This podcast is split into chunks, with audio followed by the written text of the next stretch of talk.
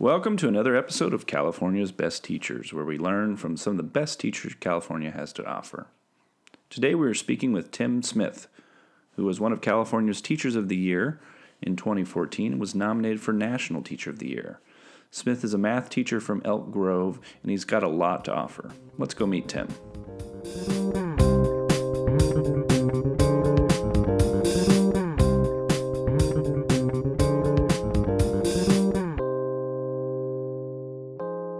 Tim, did you always know you wanted to be a teacher?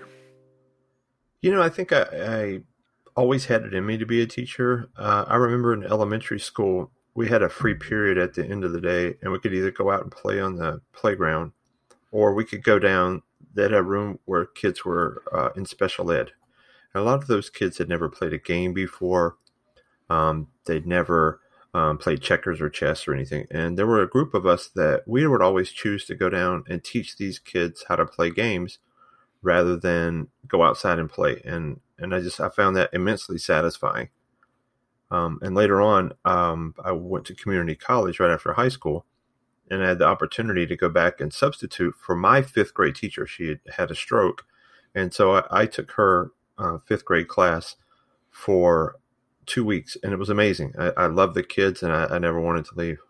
Wow. Did were were you always math inclined from the start? Is that how you went in the direction of math? I mean, was it something that you knew in high school that you wanted to study, or no? Actually, I was I was a chemistry major for a while, okay. um, and I grew up in northern Florida, and so um, I'd always hoped to go to Florida State University or University of Florida in Gainesville, um, but my family was very low income, um, and so um, I graduated as valedictorian, but it didn't offer a full scholarship. It, uh, I had a full scholarship to the community college. Right. Um, but during those years in the 80s, Ronald Reagan had um, put holds on student loans. And so it was very, very challenging to get student loans and enough money to go to college at the time. Um, and so my major then was chemistry. Okay. Well, that was with the intention to teach, or were you interested in different things as well? Actually, I had hoped to be an organic chemist.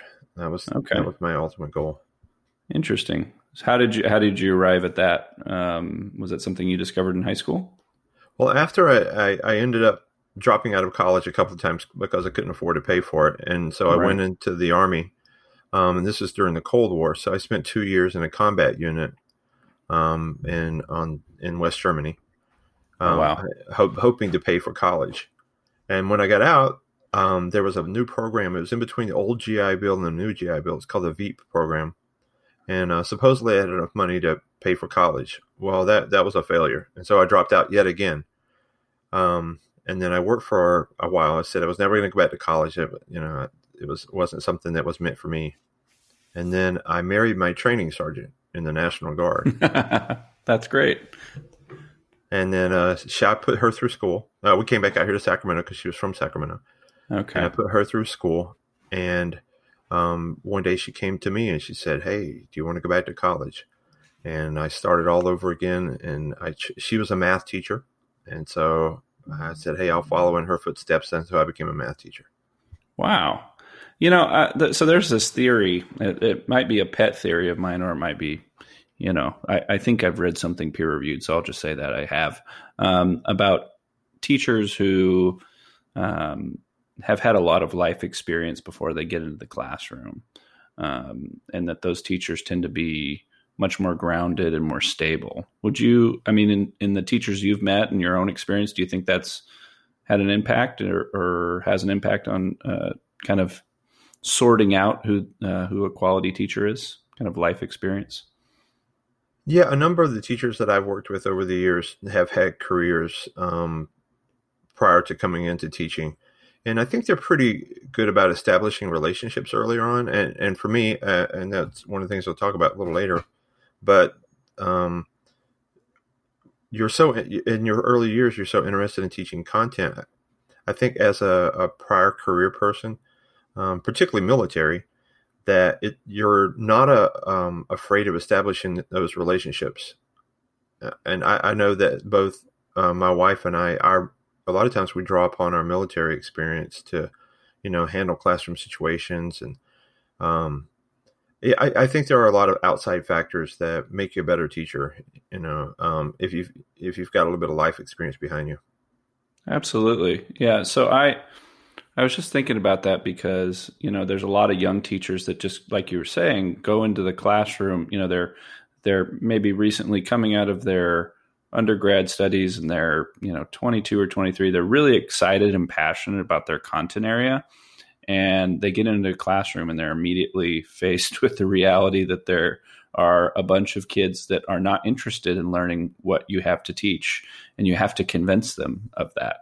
And oftentimes there's management that goes along with that. So i guess what i'm trying to say is how how was how are your first couple years of teaching well, I really was still focused on learning to teach math, and we had just switched over our curriculum um, back in 2001 um, new textbooks, uh, new framework for California math.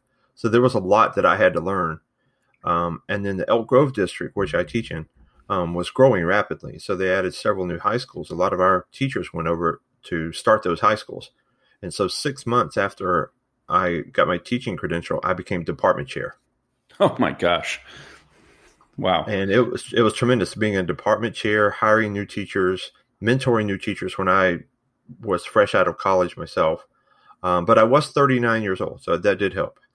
Um, yeah. What What but, were you looking for when you were hiring these teachers? Kind of as a as a as a new teacher yourself, were there certain things from your military background that you were kind of using as a framework, or what what what uh, what drew these teachers to you that you chose? Well, um, one of the things about our school is that we're one we're are the lowest income or were the lowest income school in all of Sacramento County. Um, we have a very diverse population. Florin High School has uh, 21 primary languages.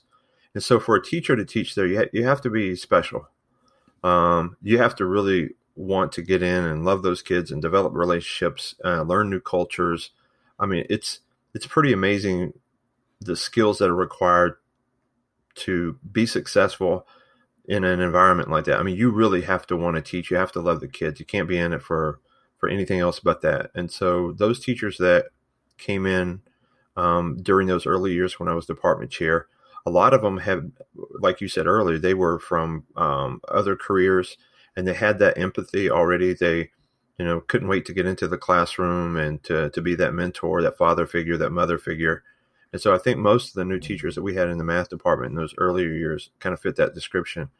And we just had an amazing team. Wow. That's such a unique opportunity to really kind of build a build your own cohort of people that you're going through this with. And I think that kind of leads me to my next thought, which was, you know, a lot of a lot of younger teachers can feel alone in the difficulties um, of the first few years in the classroom. I'm a I'm a middle school teacher, so I have I have a, a, a unique uh, a unique world where new teachers walk into, and that can be quite terrifying at first. Um, did you have some challenges your first couple years in terms of dealing with kids and just kind of adapting to the classroom? Uh, yeah, I remember my uh, first year I was teaching, and I put four young men uh, in the back of the classroom to work together, two pairs uh, of young men, and the next thing I know, I had two fights going on in the back of the classroom, and I didn't know, but they were they were unopposed in opposing gangs, oh, and I geez. didn't know which ones were in opposing gangs, and so I followed like protocol, like you were taught, you know, divide them up and get them outside. But when I sent two kids outside, they just happened to be in opposing gangs, and they were, continued to fight outside while I had oh, a fight inside. Oh my um, and just uh, you know, and uh, a lot of it I should have been able to rec- recognize, but I just didn't have that that withitness that you know you get after a few years of teaching. You know, be able to recognize, hey, there's some tension here. You know, uh, you know, make sure that that these kids work well together. And right. I just didn't have that. I was so focused on the content. Right, right. So what what uh, was it? Just experience that helped you get through that, or patience, or did you have an administrator that was kind of a mentor at that point? Yeah, I, I, had actually I was very fortunate to have uh, several good administrators along the way that that took me in and and uh, you know I, one of them pointed his finger one time. He came in and he goes, "Hey, you know." Uh, he evaluated me. He said, "You know, but you got to do something about the kid that was sleeping in your class." I was like, "There was no one sleeping in my class." I was horrified, you know, and uh, and he goes, "Yeah, there was." And then and I had totally missed it. The kid was on the other side of the projector, and I and I had spent my whole time you know, teaching content and didn't recognize that this kid was asleep right there in front of the, the guy that was evaluating me. Oh gosh. You know, um, well, that's that's good that the administrator was like using it as a moment, not like a "I got you," you know, because that's I think young teachers can be really afraid of those initial evaluations that that come along. That they're you know kind of a moment to you know you don't want to be caught doing something or you know you know what I mean. And, and I think as you you get more and more experience. And if an administrator walks in, you're kind of looking for that. Hey, is there anyone here not doing what they're supposed to? Am, is everyone engaged? And I think you're able to put together lessons that that engages everyone. Um, but it, it still does come down to relationships. I honestly think so. I think if that kid had uh, had a relationship with me, he wouldn't have been asleep, you know, or at least I would have been able to recognize, hey, I need to move him up to the front of the classroom. And, I I'm sure there were a lot of those signs early on that I missed, you know, if, yeah. if a kid's not getting enough sleep at night or coming from a dysfunctional family or or if I'm just not reaching the you know the student, you know, what can I do? Absolutely. Um, yeah. So um, we're going to talk about math for a little bit. Um, so math, uh, math teachers, uh, you guys, you guys have a a challenging task because a lot of people assume at a young age that they just don't like math. Um, they they have a bad test or a teacher that's not supportive or they you know fall behind in a class and before you know it you hear the horrible phrase i'm just not good at math. Um, so what what what is it like to be a math teacher and what what do you do with those people that just say i'm just not good at math well and it goes back to having a, a career you know, or a bunch of jobs before I became a teacher, I really appreciate the um, having the opportunity to teach math because a lot of times in my in my life, doors were closed to me because um, I, I, couldn't do the math or I wasn't qualified enough. Um, I was a purchasing manager for a while, um, but because I didn't have a degree, I couldn't move up. But it required a lot of math, and uh, the more um, the more knowledgeable I was about that uh, math, the more um, freedom I had in my job and the more that people trusted me. So math wasn't always like my best subject. As a matter of fact, I think I, I probably did better in English, um, and I struggle in math. In math, but um, I've always had that appreciation. A lot of kids like Mr. Smith. I'm never going to like math, and I was like, well, I'm not asking you to, but I do want you to appreciate the role it's going to have in your life and the success of your life. You know, I want you to be good at it. You may never like it. That's not something I can ever you know make somebody do. I can do my very best to show you the beauty in it, but um, you know I'm not out to I'm not out to make you like it. But I you know my and I guess my even from early on, my goal was when a student left my class, they weren't afraid to take another math class. They weren't afraid to look at math in a book and say, "Hey, I hate math" or "I can't do math." And um, even in my class today, you're not allowed to say that. You're not allowed to say, you know, um, I'm not good at math. Know, I'm not good at math yet. I mean, that's okay. Yeah. Um, do you feel like do you feel like there's I mean, I I had this experience. So in in my high school, I my my math teacher and I had him I guess accidentally 2 years in a row.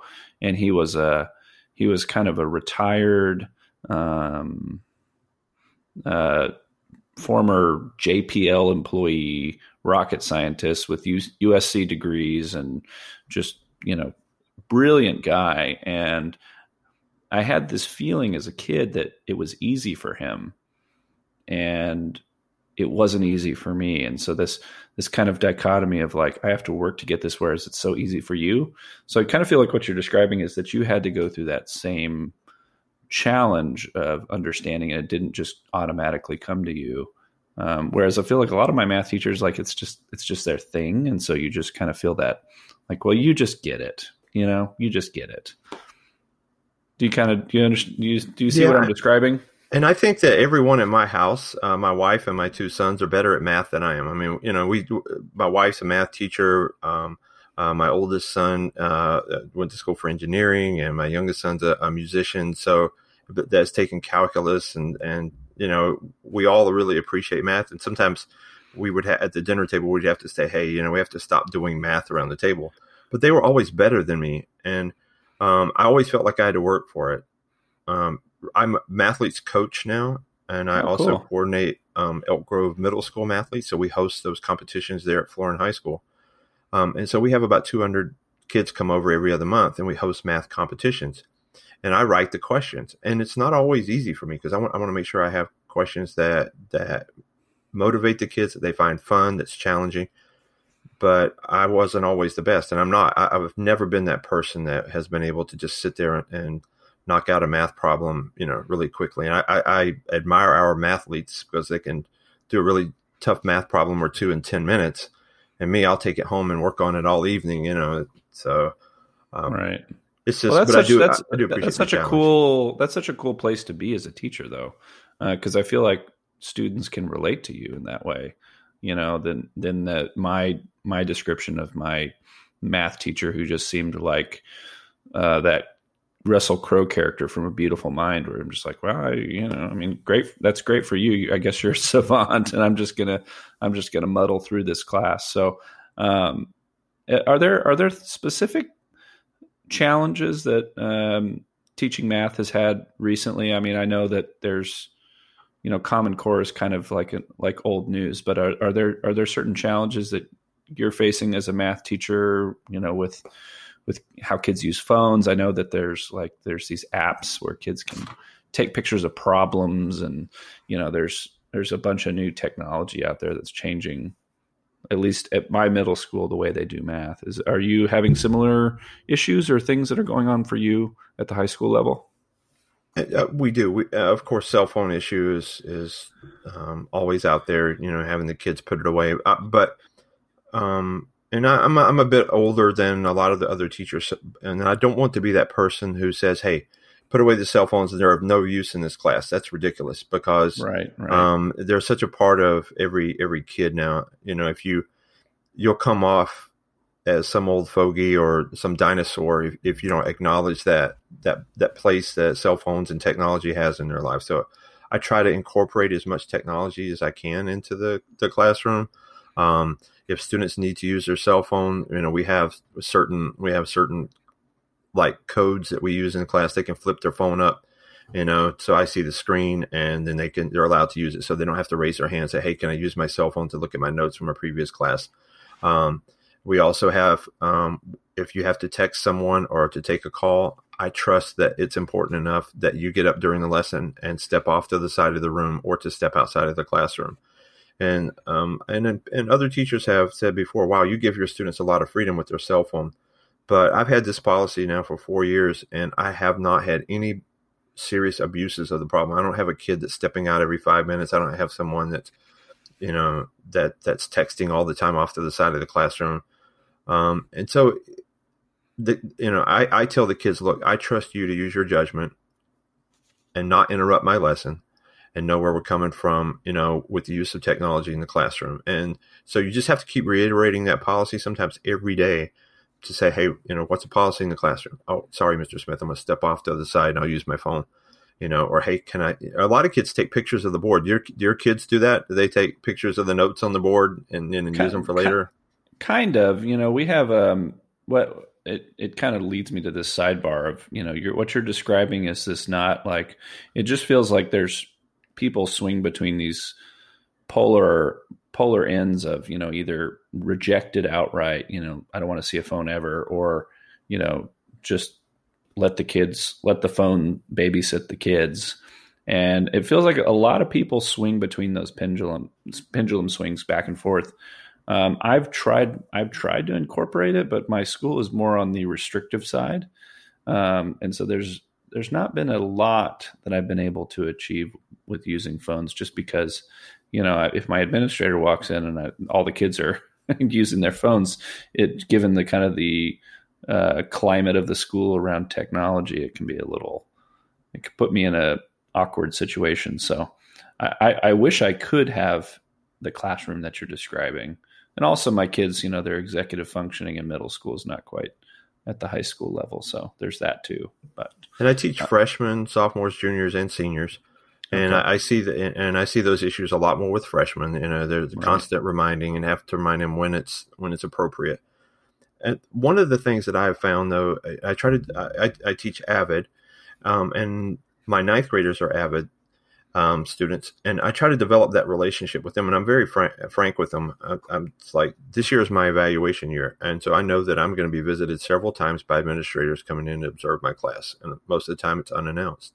I'm okay mm-hmm. with that, but I tell the students, have I have I in any way done something to you where you would be willing to use your phone in an inappropriate way or be on a Chromebook in an inappropriate site where you would actually get me in trouble because I know when the administrator walks in, they're going to write me up as soon as they see that you're, you know, you're surfing the internet or you're playing a video game. And so I have that relationship with the kids, or at least I, I, I believe I do, where they would not want me to be in trouble. I mean, I respect them enough and they respect me enough. And so it's not per- it's not perfect, but I, you know, I see a lot of the kids will police each other and they'll say, Hey, you need to be off of there because someone came in and saw you on that. Mr. Smith would be in trouble. You know, that's, and, that's, that's so powerful. That's amazing. I mean, I, to, to speak to your students and be vulnerable in that way with them and kind of speak to them like adults. I think, I think a lot of teachers need to, you know, think through that lens a little bit and, and, and how that makes kids feel empowered and respected when you talk to them that way. And it's um, well, and it goes back to that social emotional, um, you know, that investment that I think a lot of teachers are required to make now. You know, we've we've had a lot of uh, changes to ed code policy as far as discipline. You just don't send a student outside the classroom all period and let them stand there, um, you know, or you, you, don't send them on a referral automatically. I think a lot of the the um, responsibilities come back on the teachers that you use, like that pyramid of interventions. You know, what have you done really to like develop a relationship to that student? Have you had a conference with that student? Have you talked to the student's parents? Have you talked to the student's other teachers? You know, before you send that student out and alienate that student kind of destroy that relationship, you know, what have you done to establish it?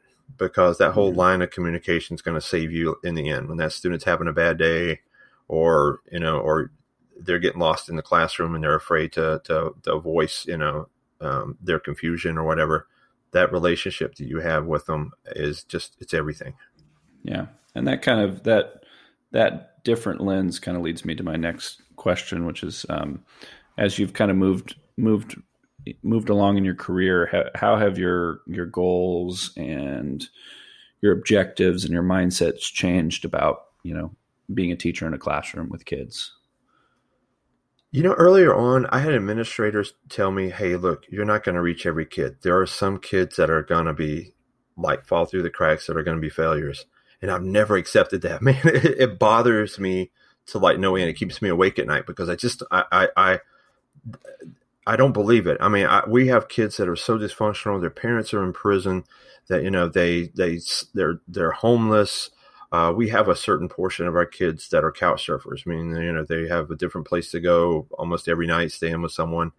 I mean, those kids come in angry and frustrated. I mean, how can you possibly write those kids off? I mean, and so you just you develop ways of like um, not being, you know, for for me, the, you know, the the white guy at the front of the classroom. I, you know, I, I need to mm-hmm. be more than that, and and no matter you know what color or culture you are, I, I need to fit in somehow or another, and I'm going to do my best. I'm not going to tell you that, and I'm going to understand everything about your culture, but I'm going to respect it and appreciate it. You know, and at the beginning of the year, I tell students, I said, look, if I ask you to step outside the door, it means I need to talk to you privately. I said, it might be for good or for bad, but I'm not going to send you to the office. And I've had students say, hey, just send me to the office. I said, it doesn't work that way in my class. We're going to, we're going to go outside and a lot of times, you know, we'll both end up teary eyed and I'll give the person a hug. We'll come back in, you know, because it's, they're not mad at me. You know, they're, they're mad at, at society. They're mad at their, you know, boyfriend or girlfriend or mom and dad who's fussed at them in the morning, you know, so we, as teachers, and I think you were talking about how I've grown and moved on. I recognize that quicker. As a young teacher, I'd be offended more, and I take it very personally that it was someone was attacking me or my classroom or my ability to teach, you know. And so my response to that behavior was not appropriate. Yeah. Well, I, and I, I think what you're you're you're kind of describing the opposite journey of I see a lot of older teachers who get who get jaded. What I mean, what what do you think has kept has led you down the opposite road of of having more compassion uh, the older you get in your career? Well, um, I think that uh, one of the things is that teaching Avid um, that's a very that's a very social emotional type um, class because you're trying to get those kids who um, they're not at risk, but they come from families who are not typically uh, uh, college going families. A lot of them, or most of them, are actually first time uh, college students, first generation college students.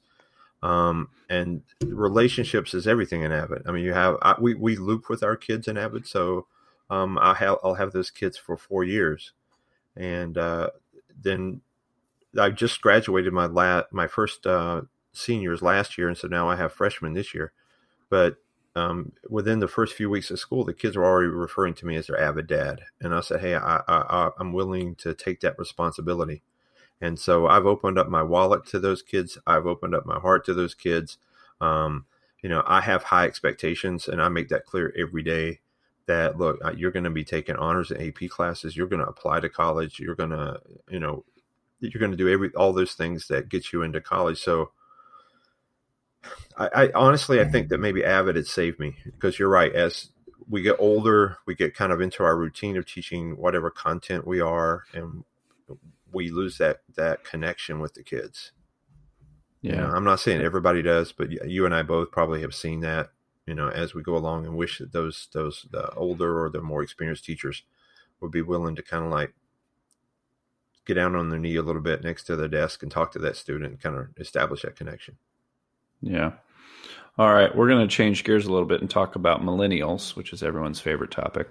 Um, and I, I, I just kind of wanted to talk about new teachers. You know, I mean, there's a, a whole generation of boomers who are retiring, and so they're you know, in a lot of ways, uh, there there are big needs for people to step into the profession. Are you noticing things about uh, new teachers that are coming into the profession? Certain things about them, not necessarily negative or positive, but just uh, different. Uh, this newest generation of teachers. Well, I'm looking at it through a different lens because I am older and you know more experienced now. But um, mm-hmm. those kid, the kids that are coming in now, the younger ones, all right, and mm-hmm. we do mm-hmm. have we have, do have older teachers coming in that it's their second profession. But I'm right. I'm I'm going to address the ones that are younger now. Um, right. They, uh, I'm a master teacher for uh, Sacramento State University, and so okay.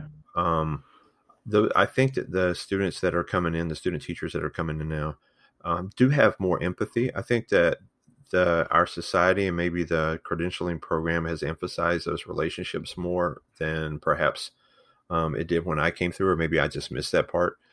Um, so for me, it was all about being a great content teacher. But now uh, those those uh, teachers come in that are you know fresh out of the the degree program they uh, they're ready to establish the relationships. A lot of times they'll take on clubs and be class advisors, you know, really quickly right on, and you see the kids started getting attached to them. Um, so I, I, really do think that that they are probably more empathetic and have that uh, a more of a social emotional connection than perhaps it was 19 years ago when I started teaching. Do you think one of the challenges that they struggle with is over uh, spreading themselves too far and burning out? because you're describing them was, taking on a lot it, of things. That was one of the things I was hoping to be able to say tonight because I have seen that in order to establish relationships with uh, your students, and I have uh, about 180 students. Mm-hmm. That emotional con- connection is draining. You know that. I mean, yeah, by the end of yeah. the year, you feel like something's been taken from you, and we expect our new teachers to come in and immediately establish that you know social emotional connection and that investment with those students but I, I don't really think that um, people higher up in education, the ones who are establishing the programs and um, that are setting the expectations for teachers, realize just how draining that is. Or, or, and I, you, you know, I think you mentioned it earlier on. There is there is a certain risk by establishing relationships with students like that because it keeps you awake at night. You know, you you worry a lot about their their emotional well being, as we should you know, before you worry about the content or the extent of your lesson. It's like, not, I, you know, for me, a lot of times it's, well, that person failed the test.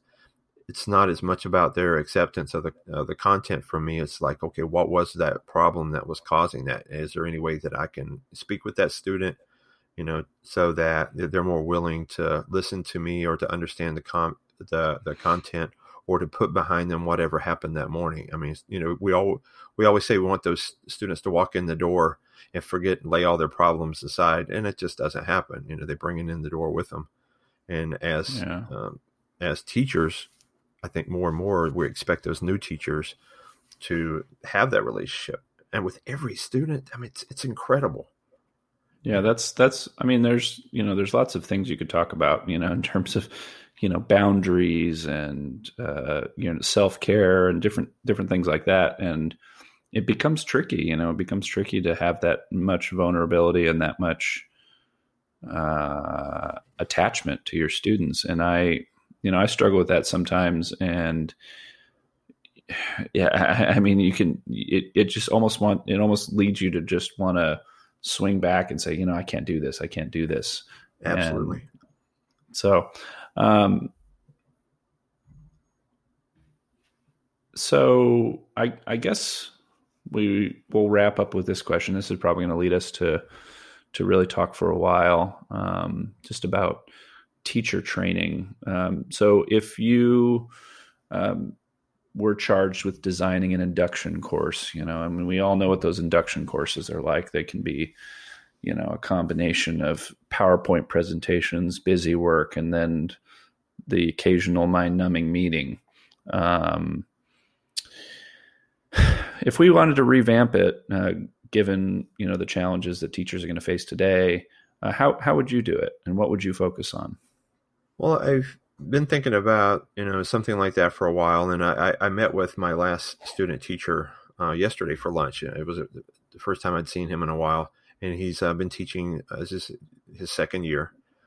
And um, as we were leaving, I, I, said, "Hey, you know, was the, was there anything that I gave you as a master teacher, you know, that's helping you now?" Um, because he came in really prepared. He's you know he's he's in his twenties, mid twenties and uh, I, sometimes I wonder, as a master teacher, did I really impart anything to him? And you know, he says, "Hey, hey Mr. Smith, you know, I wanted you to know that um, one thing that I carry with me is the empathy that you had in your class.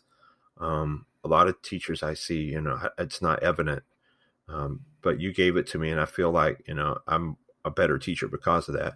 And so I think that if I were to establish a, a credentialing class, uh, you know, one that that they'd either take after they got their credential, like uh, you know, like BTSA or something like that, it would be right a, ro- a role playing class, and um, I would have you know you up at the front of the classroom, and I'd have a kid walk in all sulking, and maybe kicked the chair, you know, I'd I'd, I'd have I'd practice those those scenarios over and over and over again before a teacher ever walked in the classroom.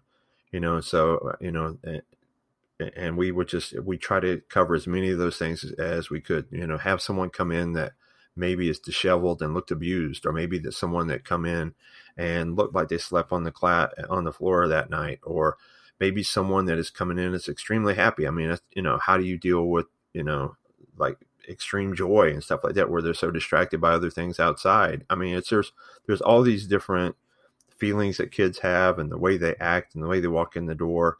Um, um, maybe at your school, so sometimes the girls will walk in and they have makeup on and they look especially dressed up that day.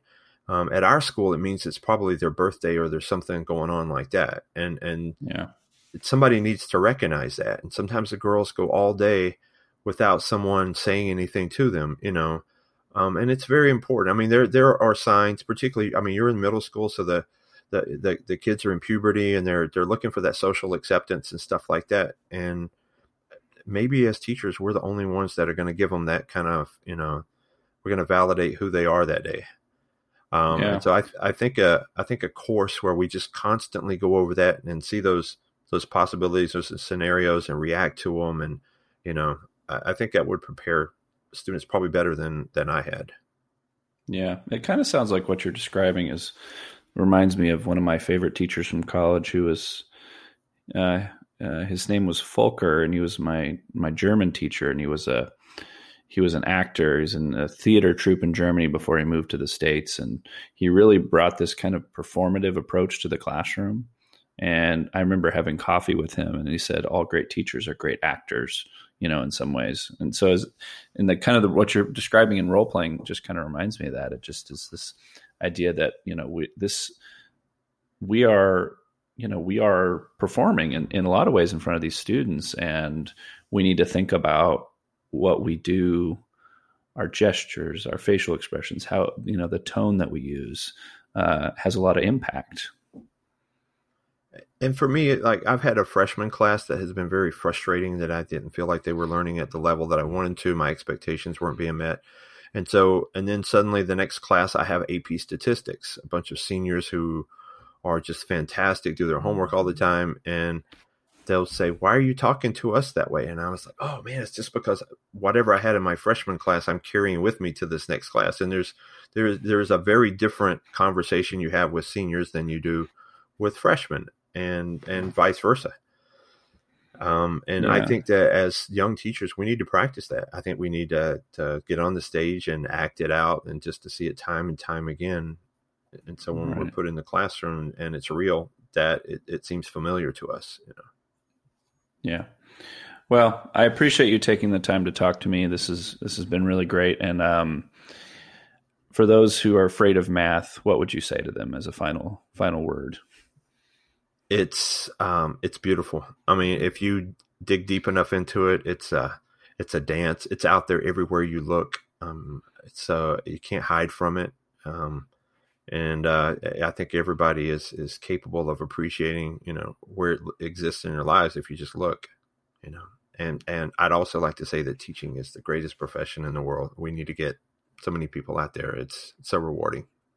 Absolutely, and that's it's in part why we're doing this podcast is a kind of a a uh, remote form of, of of recruitment, but also professional development to keep people in the profession and recruit more. And I appreciate you coming on to talk to me, Tim. Well, thanks for allowing this opportunity for me to speak. Thanks, Jordan. Thank you, everyone, for tuning into this podcast. Tim was awesome to talk to, and if you like him, you'll love our great lineup of guests that we have planned out for the next couple months. Uh, I'm trying to find the best and the most interesting teachers to give you uh, the most insights about the profession. Um, I really see this as a form of professional development, learning from master teachers, uh, learning their skills, their insights, and the way they see the classroom can benefit every teacher. So stay tuned.